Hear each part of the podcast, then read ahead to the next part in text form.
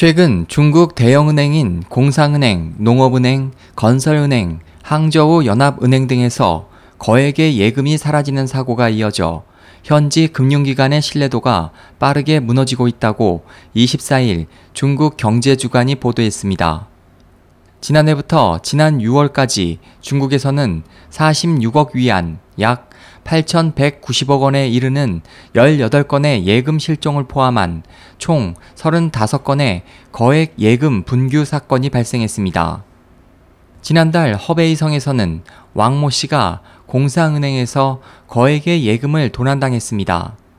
왕 씨에 따르면 자신은 은행 직원의 권유로 지난해 5월부터 지난 1월까지 8개월간 1,080만 위안을 이 은행에 예금했지만 지난달 7일 통장 잔고를 확인하자 124위안만 남아 있었습니다.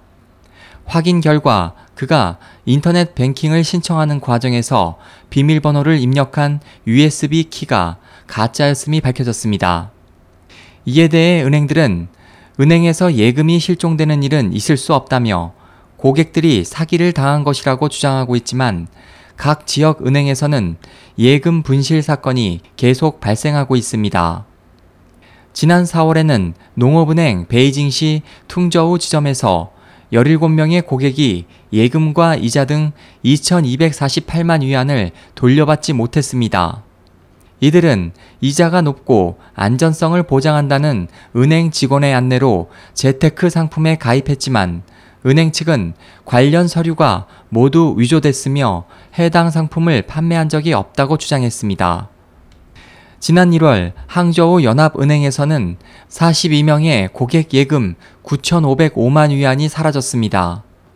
조사 결과 은행 직원이 범죄 조직과 공모해 고객들의 비밀번호로 돈을 빼돌린 것으로 밝혀졌습니다. 또 지난 5월 흥업은행 베이하이 지점에서는 은행 단기용자 지원 업무를 맡은 직원이 높은 금리를 주겠다며 다수의 VIP 고객을 유치한 뒤 그들의 예금 30억 위안을 빼돌려 잠적했습니다. 피해자들은 배상을 요구했지만 은행 측은 이 직원이 지난 3월 퇴직을 신청했다면서 은행을 나간 전임 직원 개인의 불법 자금 모집이었다며 책임을 회피했습니다. 하지만 피해자들은 당시 해당 직원이 은행 직원의 자격으로 자금을 모집했다며 은행 측이 배상할 것을 계속 요구하고 있습니다. 중국 은행감독위원회는 각 지역 은행에서 예금 분실로 고객의 항의가 빗발치자 지난 5일 은행 내부 통제를 강화할 것을 지시했으며 소비자 보호국 덩지 국장을 통해 은행이 전적인 책임을 져야 할 사안은 소수에 불과하다는 입장을 밝혔습니다. 중국에서는 약 4억 3천만 가구가 은행 예금을 주요 자산 증식 수단으로 활용하고 있어 지난해 말 중국 금융기관들의 예금 잔액은 116조 위안에 달합니다. SOH 희망지성 국제방송 홍승일이었습니다.